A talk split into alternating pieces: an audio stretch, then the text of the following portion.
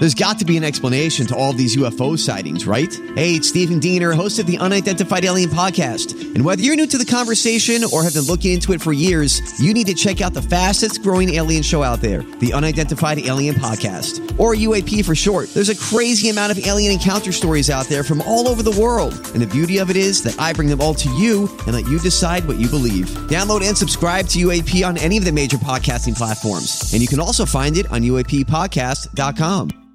Hi, everybody. This is Adriana Trigiani. I'm the host of You Are What You Read. I have the privilege of interviewing luminaries of our times about the books that shaped them from childhood until now. We get everybody from Sarah Jessica Parker to Kristin Hannah, Mitch Albom, Susie Essman, Craig Ferguson, Rainn Wilson, Amor Towles, you name it, they come, they share. New episodes of You Are What You Read drop every Tuesday on Apple, Spotify, or any major streaming platform wherever you listen to your podcasts.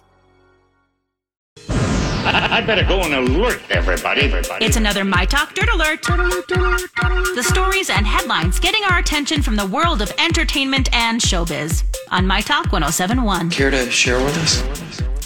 The first batch of Grammy Award performers has been announced. Brothers Osborne, BTS, Brandi Carlile, Billie Eilish, Lil Nas X with Jack Harlow and Olivia Rodrigo are set to perform. And the Grammys are taking place in Las Vegas, hosted by Trevor Noah. It will air live on CBS April 3rd.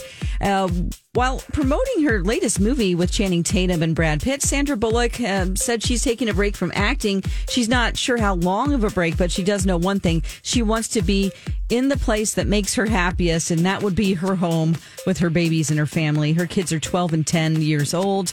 Uh, and, you know, she just wants to take time with her kids. She doesn't have a plan as to when she's coming back. I think she's a big enough star, though, that that is okay. Uh, her new movie, Lost City, is in theaters on March 25th. And anybody who collected Pokemon cards as a kid knows that Charizard was the most sought after um, one on the playground, and for good reason. It turns out a rare mint condition 1999 first edition Charizard just sold for a whopping 336000 at an auction in Dallas, Texas. The card is one of just 121 in the world with a perfect 10 rating. And believe it or not, that's not the highest price ever paid for a Pokemon card.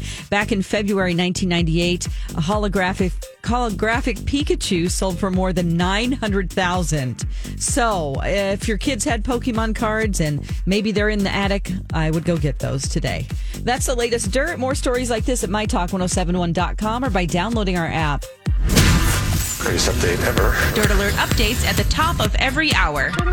Plus, get extended Dirt Alerts at 820, 1220, and 520. Keep me updated.